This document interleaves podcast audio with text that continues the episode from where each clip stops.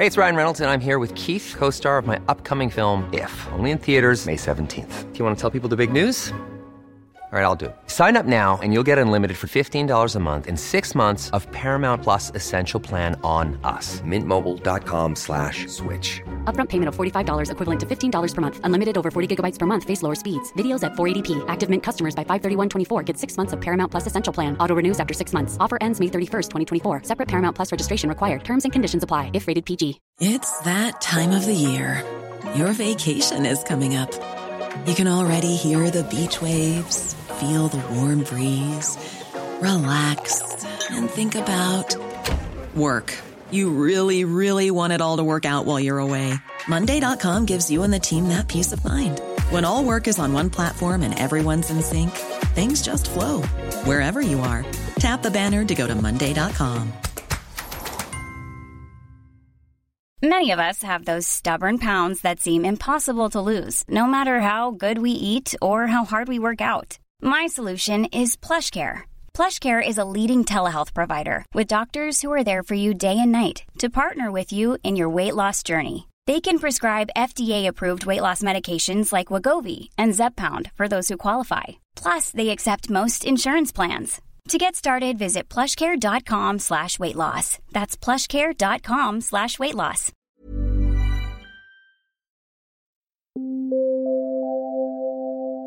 Ladies and gentlemen, may I have your attention, please? You are listening to the Big Cruise Podcast. Thank you and welcome back to the Big Cruise Podcast.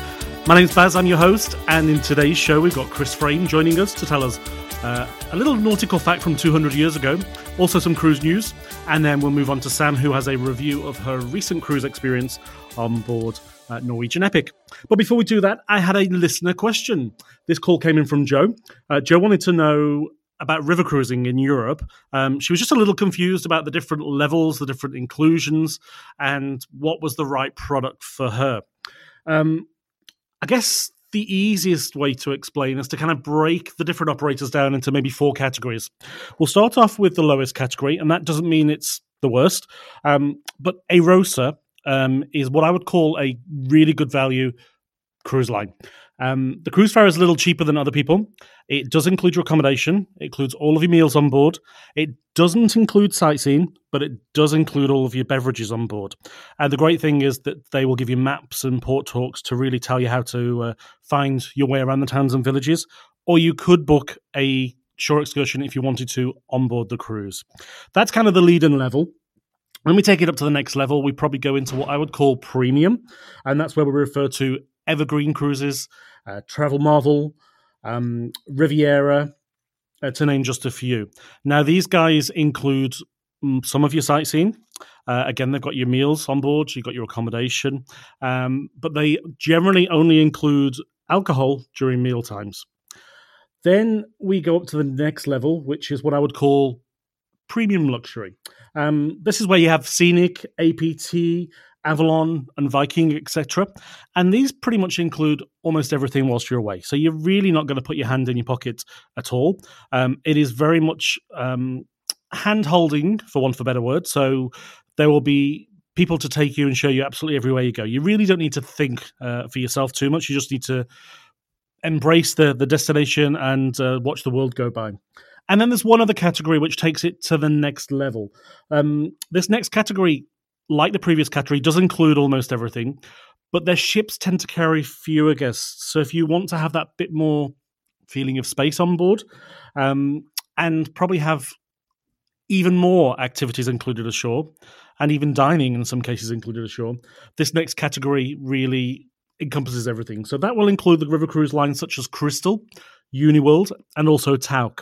So, really, depending on what kind of experience you want in Europe, whether you want to have your handhold every step of the way, whether you want all of your alcohol included, whether you want that bit of flexibility to do your own thing, and also importantly, who do you want to travel with? Do you want do you want to travel with Australians? Do you want to travel with international guests? Uh, because people like Scenic and APT sell predominantly here in Australia, Whereas some of the other operators, um, such as Avalon, Crystal, Uniworld, Tauck, um, they sell pretty much in every English speaking market. And then you've got people like Arosa, which are sold uh, both in Germany and also in some of the key English speaking markets. So you have a bit of a bilingual twist to it there. So I hope I haven't confused you by explaining it that way, uh, but I thought it was probably easiest just to explain the different levels and the inclusions. And then what I always say is please go and speak to a clear accredited cruise specialist. They've done all the training, they know how to ask the right questions to make sure that they find the right ship and the right itinerary just for you. That's Clear, C L I A, the Cruise Lines International Association, and you'll find member agencies all over Australia. This podcast is not possible without the help of our good friends at cruisefinder.com.au. Uh, they have more than 30,000 different cruises live on their website, many with live availability and pricing, but most importantly, each and every call, chat, and email is answered here in Australia by Australian clear accredited cruise specialists. So when you're looking for your next cruise, please consider the team at cruisefinder.com.au.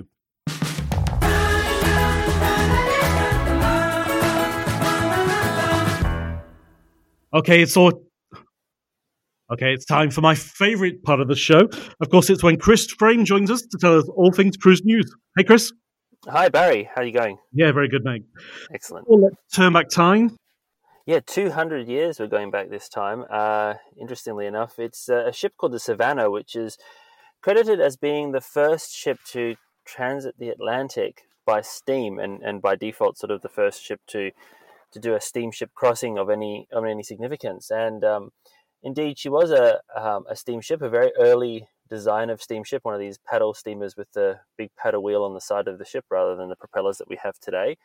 Um, but while she did undertake a steam voyage, so she was uh, equipped with a steam engine, the majority of her trip, um, the vast majority of her trip, which was happening 200 years ago at the moment, um, was undertaken using sail power because the steam engine was so basic and rudimentary um, that sh- there was no way that they could raise enough steam to power the ship uh, all the way across the Atlantic under steam power. So it made quite a stir because it looked a bit different from the previous um, ships that were operating because most of them just had the, the big masts with the sails there. And this one had the, the funnel that was sticking up in the middle of the ship and the, and the paddle wheel on the side. Uh, but it wasn't until the 1830s, so several decades later, that the first steamships undertook uh, the Atlantic crossings using steam the whole way across. Uh, and one of the reasons behind this was uh, it took such a long time is that they they couldn't really work out how to make the engines efficient enough to carry uh, enough coal to operate the engine uh, throughout the duration of the voyage. And it took a man named Isambard Kingdom Brunel, who's very famous for creating um, engineering projects in the United Kingdom, including the railways.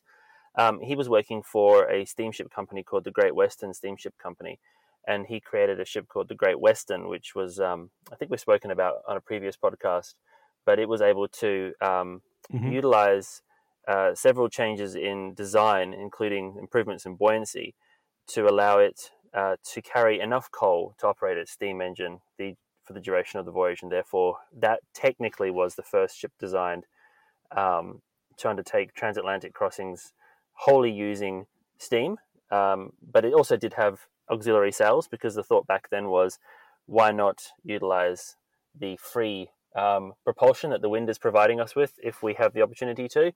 Uh, so yeah, it, it's an interesting turning point in history where people started to spend a little bit more time, designers and engineers started to think a bit a bit closer about how they could utilize the steam power to propel ships, which has of course led to um, mechanically powered ships, which uh, is a direct link to the cruise ships that we have now. Awesome. Um, before we jump into the, the good cruise news, we do just need to acknowledge that there was an announcement uh, late last week uh, from the Australian government. Yes, so the Australian government has now extended um, the Australian ban on cruise ships uh, until the middle of September. Um, so that obviously is something that we've seen here since the um, outbreak of coronavirus. We've we've got no cruise ships operating in Australian waters, and in fact, um, really no cruise ships based here at, at, all at the moment. Even those that are empty with only their crews on board have been um, required to leave Australian waters, and most of them are uh, at anchor up in, in the Philippines. And so, of course, that impacts P&O Australia. It impacts Princess Cruises. Um, it'll it'll impact Cunard with Queen Elizabeth, uh, and uh, Carnival with uh, the Carnival Splendor and Carnival Spirit. Uh, and so they're all adjusting their um, planned resumptions in the Australian market to, to match that new government ban. Sure. In a more positive uh, little bubble, over in Europe, there's various countries that are banding together to create a free travel zone. Yeah, so there's quite a lot happening in Europe at the moment as the Europe countries of the European Union start to relax their um, restrictions. So um, not only do we have uh, Germany, for example, which is softening its quarantine laws for travellers who are um, travelling sort of within the EU, uh, and also those who are coming from places that have recently left the EU, like the United Kingdom, or are currently in the process of leaving the EU. Um, and we're also seeing some countries that are creating what we refer to here as a travel bubble, because of course we're talking about it here with maybe New Zealand in the future. Uh, and so um, Latvia, Estonia, and Lithuania, for example, have opened up a, a sort of a cross-border um, travel zone between those countries uh, that started in, I think, in late May, was starting in late May. Uh, and it will allow those people to travel sort of more freely between those nations. Um, and then, in addition to that, Italy is also looking um, at plans to open up its borders, um, particularly the inter in, inter-country borders. So, like uh, if you're traveling from zones within Italy, you'll now be able to move around a bit more freely.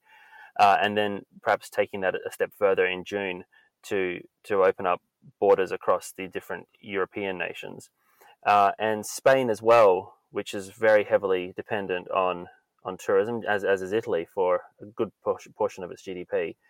Um, they're also looking at opening up their EU and maybe UK uh, connection borders because people coming in from other EU countries, and particularly those coming in from the United Kingdom, make up such a huge portion of um, Spain's travel market.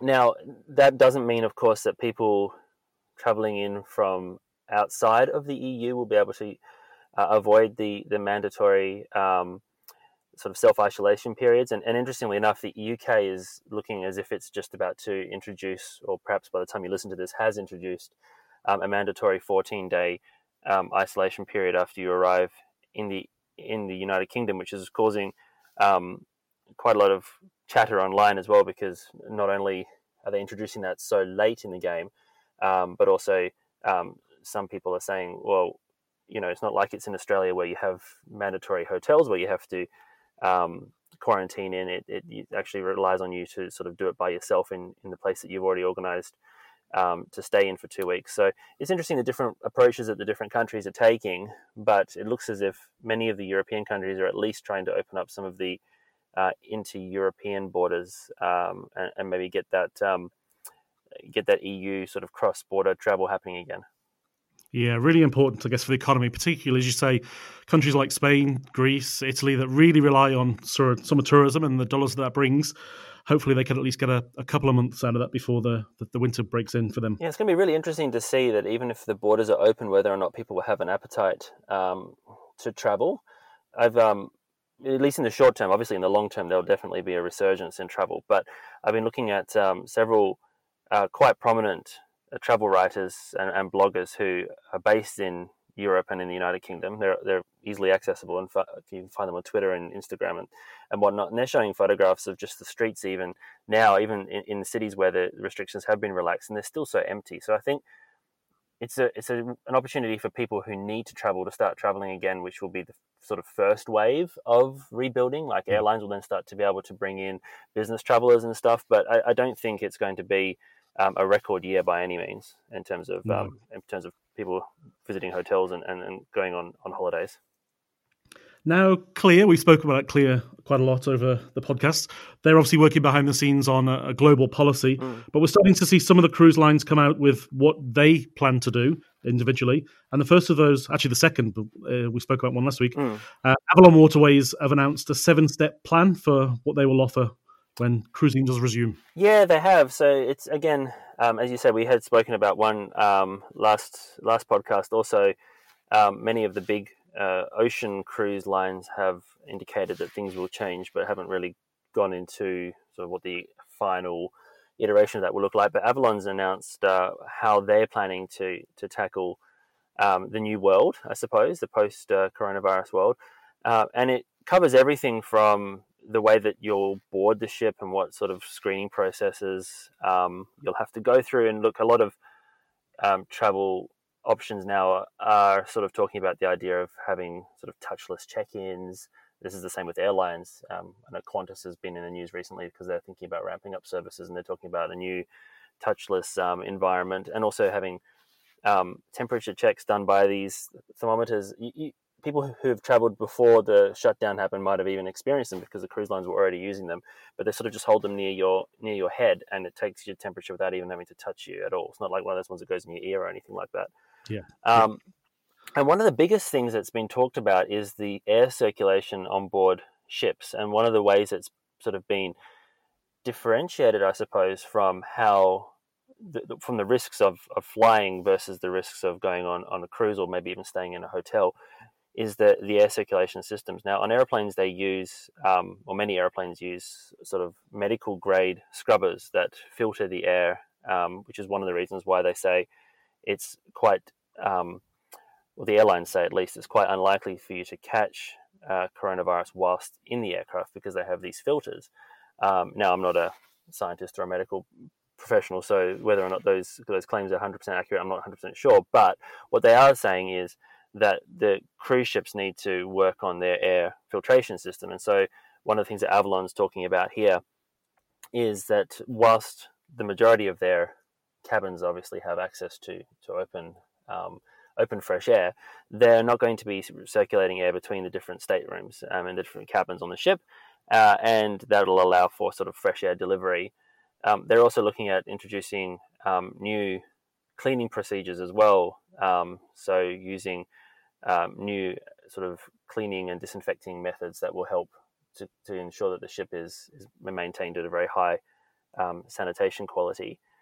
Uh, and I think, I mean, there's obviously seven steps and covers also things about crew health and education and all that sort of stuff as well.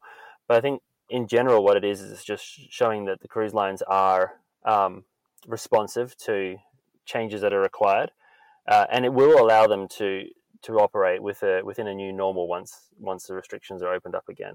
Um, particularly if these these cleaning methods and, and um, embarkation methods are deemed to be uh, very successful, I suppose, in their implementation. Yeah, no, all great steps. And uh, there's one that keeps coming up uh, regularly, and I need to do a bit of research. Electrostatic cleaning. I have no idea what it means, but it's popping up everywhere. Ah, uh, yes, actually, that's a that's a quick quick Google. um, I mean, I know that there's some chatter about also using UV um, as a disinfecting um, agent, like light. That yep. talk, but I think the thing is that the, the thing that's very difficult at the moment, um, from what I can gather, is that because in relative terms, coronavirus is still quite new. You know, I mean, it was only really yeah. January that people started hearing the term, and you can't. It seems like it's been with us forever, but it hasn't really.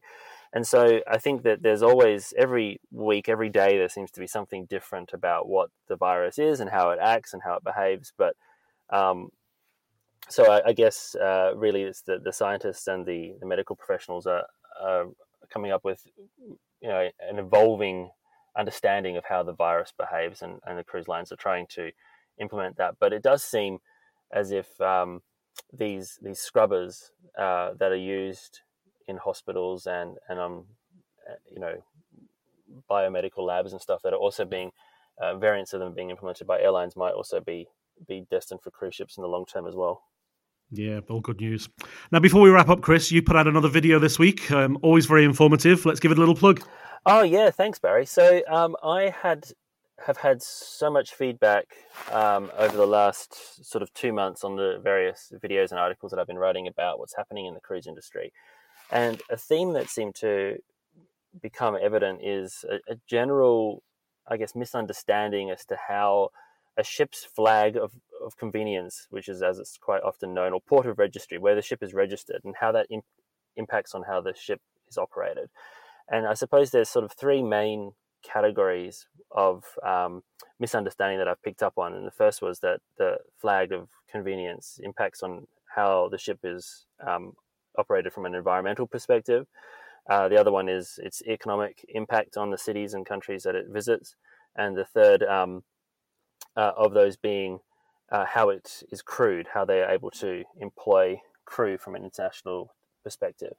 Uh, and so I reached out to retired Commodore Christopher Rynd, who many listeners may know, uh, but he, he was the Commodore of the Cunard fleet and captain of QE2, Queen Mary 2, Queen Victoria, and Queen Elizabeth. And I think maybe he's the only person who may have captained all four of those queens.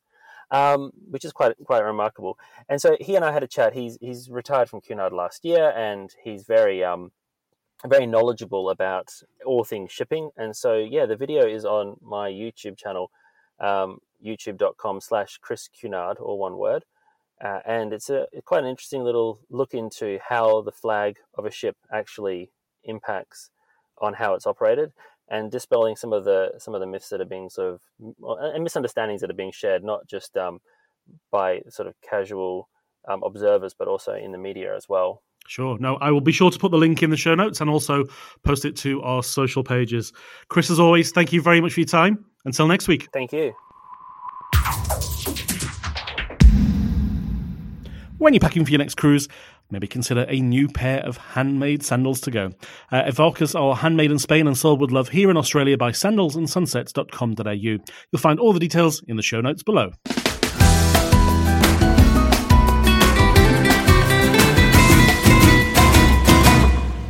And now it's time for the part of the show where we talk about uh, a recent cruise review.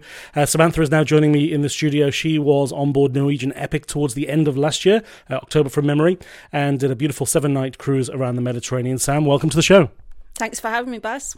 You're very welcome. Now, before we jump into the ship and the review itself, tell us a little bit about why you chose this particular cruise and uh, the itinerary. Okay, I just had a small window, short time frame away from the children, so I wanted a, a great itinerary that would hit all my favourite spots in Europe. This one offered a great price um, and some of my favourite ports, so it was a winner. Obviously, you're here in Australia. Um, how did you uh, get through to Rome? I flew on Qatar Airlines as I have done the past few years heading over to Europe. Qatar's excellent service. I find the um, airport in Qatar really easy to navigate through, um, and that took us straight to Rome. And uh, did you stay in Rome at all, or did you head straight down to the, the port area? I was expecting to stay overnight in the port area, but when I got there, my husband, knowing that Rome is my favourite city, had arranged for us to stay at the Diana Roof Garden Hotel for a night. And whereabouts is that in the, the city itself? Literally five minutes walk from the train station, and also that night we were able to walk to Trevi Fountain, Colosseum, and so on, on just like a walking tour. So great location. Perfect. Now, the next day, um, obviously, you needed to get down to the port. The port of uh, Rome is actually called Civitavecchia. It's a, a bit of a, a journey um, by car or by train. How did you choose to get down to the port? Or being close to the train station, it was a no-brainer. So we just jumped on the local train down to the port, and then from the port, we just walked uh, down to the main area of the port. And in uh, Civitavecchia port area, there's a shuttle bus that takes you to the various terminals. Uh, I know from memory that Norwegian operate from the opposite side to where most of the cruise ships uh, depart from. Um, how easy was it to find your shuttle bus, and how uh, easy did you find the, the ship itself? It was an interesting walk, um, and you can see all the different ships as they're um, in port. So yeah, it was easy to find. Hopped on the shuttle, and then once we got to the port area, we were cab to the cabin in about 10 to 15 minutes. Oh, brilliant. Um, now, what were your initial inspection? Sorry, what were your initial thoughts as you walked up the gangway and into the, to the ship itself? I must admit, I have been spoilt um, recently, and I've been cruising on some of the newer ships. Um, so I found the decor looked a bit dated, and it seemed very busy with lots of people around, um, but still beautiful. And did you have a bit of a lunch first, or did you go and find your cabin? Of course, straight to the food. Um, we went up and had some lunch in the garden cafe, which is the buffet area, and took it out by the pool to take in the views and enjoy our first meal on board. And uh, as you found the, your accommodation, I think you mentioned before you were staying in a balcony cabin. Um, tell me about the, the cabin. And the cabins on uh, Norwegian Epic are a little bit different to the, the rest of the fleet. Um, what was the storage like? What was there any USB plugs, things like that? Okay, the first thing that hit me was the separate uh, toilet and shower cubicles, so one on either side as you walked in the entrance door. Not had that before. It was a bit novel, and then your vanity was part of the main cabin. There was loads of drawers and storage space, so that was fantastic. And of course, the good old USB for charging the good old phones. Now, I'd normally say, have you got um, uh, a glass shower screen or of a shower curtain? But uh, I'm hoping in this instance, given that the shower was in the main cabin, there was a, a shower screen. That's right, yeah, glass shower screen. Perfect. Okay, moving on from your accommodation, how about the dining options on board? Um, first of all, let's start off with the buffet and then work our way to the, the included main restaurants and also touch on any specialty restaurants that you used. I must admit, this time um, we did only use the complimentary restaurants. Um, so there was the buffet garden cafe. Um, that was interesting. It had like its own Indian section, pasta section, which is something I haven't really seen on the other ships. Um, and then obviously we got the main dining room, which it's lovely to get dressed up and be waited on hand and foot. I would say comparing to other ships, the service was slightly rushed, but if you're you know destined to go to the show that evening, I suppose sometimes getting in and out is good. And um, as you walk around the ship, as there are lots of uh, hand washing stations, I know you're encouraged to sanitize your hands. Obviously, we've got COVID at the moment. You were cruising before then. Um, how strictly was it enforced to, to keep hygienic around the ship? Very strictly enforced. In fact, every morning we did used to laugh as we went down to breakfast. They actually employ a lady to be the washy washy lady, and she's literally giving you antibacterial lotion just before you go into the buffet restaurant. and um, you were on quite a busy itinerary. It's a seven day itinerary with only one sea day. Um, on those sea days, was it easy enough to find a, a sunbed? Could you find a quiet spot in one of the lounges? Or um, I guess the movement of people around the ship is uh, the better word. Absolutely, yeah. I did enjoy a couple of days by the pool on the sunbeds with um, a book, and then as it got to later evening, ordering a cocktail or two by um, by the poolside. And um, obviously, there's there's hot tubs, there's uh, pools on board, and uh, I think water slides from memory. Um, did you get to use all those facilities? Um, with it being um, you know some big big days in the ports, we didn't get to use everything that the ship offered. Um, but it was still a wonderful base to see Europe from. And how about the entertainment? So Norwegian's known for some of its big, um, full Broadway productions. I think on Epic, from memory, there is Priscilla, Queen of the Desert, and Burn the Floor. Uh, did you get to see any of the shows? What do you think of the entertainment and the, the music around the ship? Actually, these were a couple of the shows that um, I've loved more than any other cruises that we've been on. Um, yeah, I was expecting the Priscilla one not to be as good as a proper musical, but it was really enjoyable and really well done. Um, Burn the Floor as well, obviously. The salsa dancing gets you um, pumping to the music and just makes you want to get up and dance. Now, let's move on to your itinerary. As we mentioned, you're on a seven day itinerary. You um, on this instance embarked in Rome, but this ship you can actually choose to embark in Barcelona if you prefer.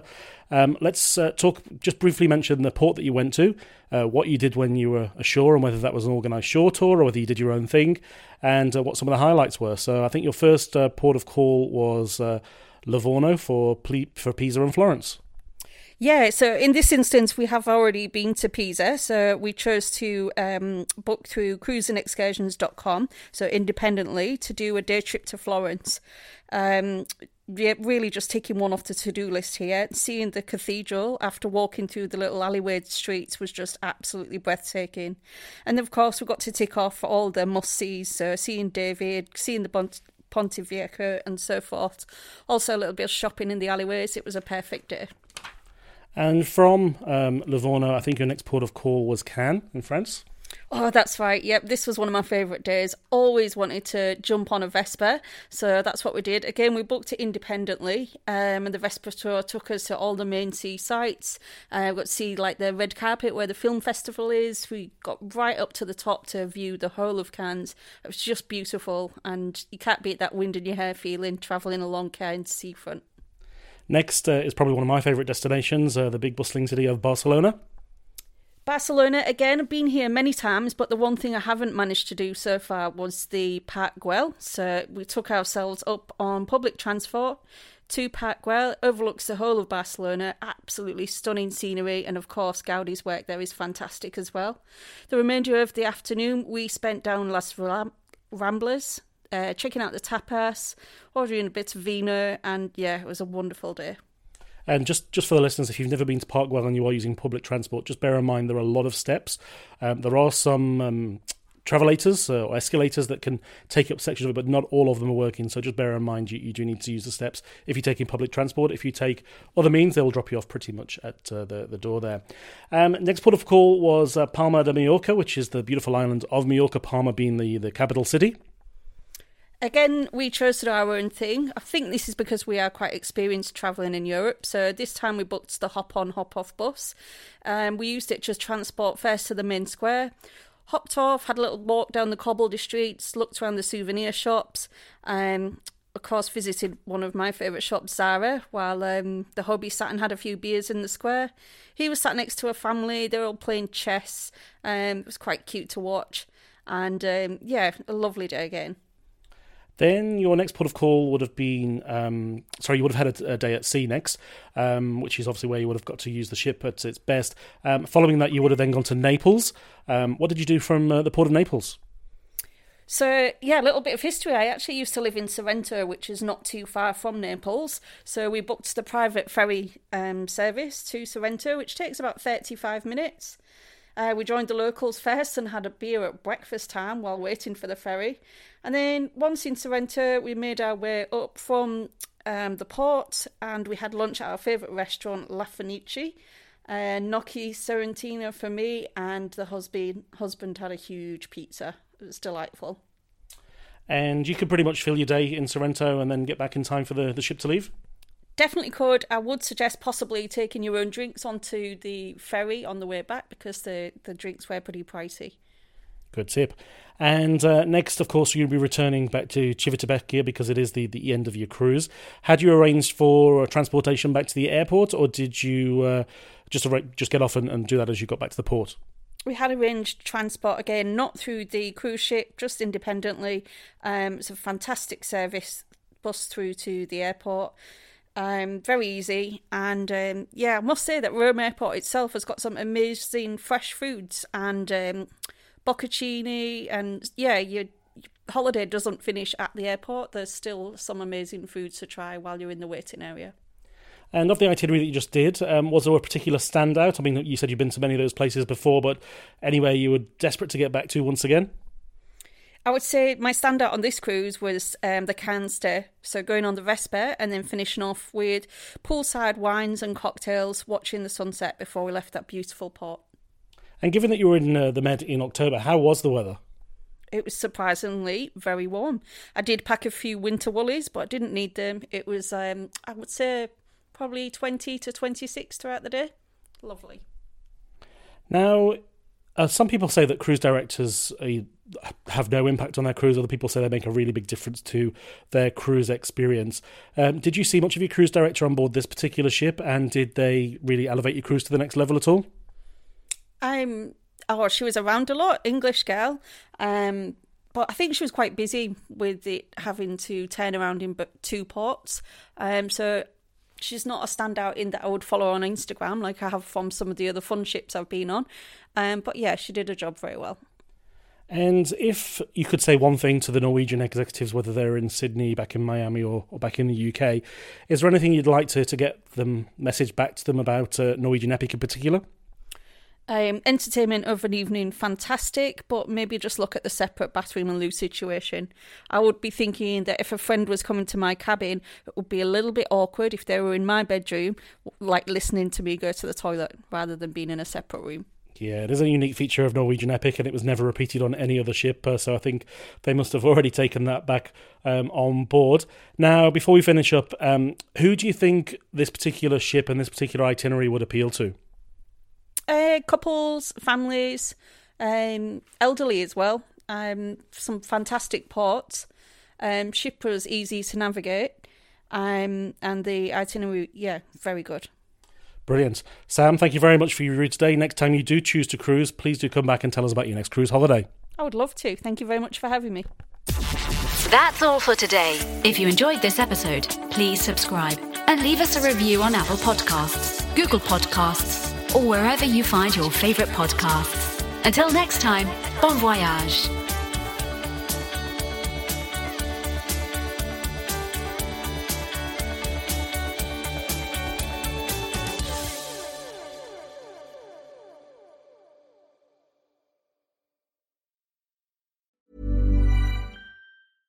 Hey, it's Paige DeSorbo from Giggly Squad. High quality fashion without the price tag. Say hello to Quince. I'm snagging high-end essentials like cozy cashmere sweaters, sleek leather jackets, fine jewelry, and so much more. With Quince being 50 to 80% less than similar brands. And they partner with factories that prioritize safe, ethical, and responsible manufacturing. I love that. Luxury quality within reach. Go to quince.com slash style to get free shipping and 365 day returns on your next order. Quince.com slash style. Even when we're on a budget, we still deserve nice things. Quince is a place to scoop up stunning high-end goods for 50 to 80% less than similar brands. They have buttery soft cashmere sweaters starting at $50, luxurious Italian leather bags, and so much more. Plus, Quince only works with factories that use safe, ethical, and responsible manufacturing. Get the high-end goods you'll love without the high price tag with Quince. Go to quince.com/style for free shipping and 365-day returns. Imagine the softest sheets you've ever felt. Now imagine them getting even softer over time. That's what you'll feel with Boll and Branch's organic cotton sheets. In a recent customer survey, 96% replied that Boll and Branch sheets get softer with every wash. Start getting your best night's sleep in these sheets that get softer and softer for years to come. Try their sheets with a 30-night guarantee. Plus, get 15% off your first order at bollandbranch.com. Code BUTTERY. Exclusions apply. See site for details.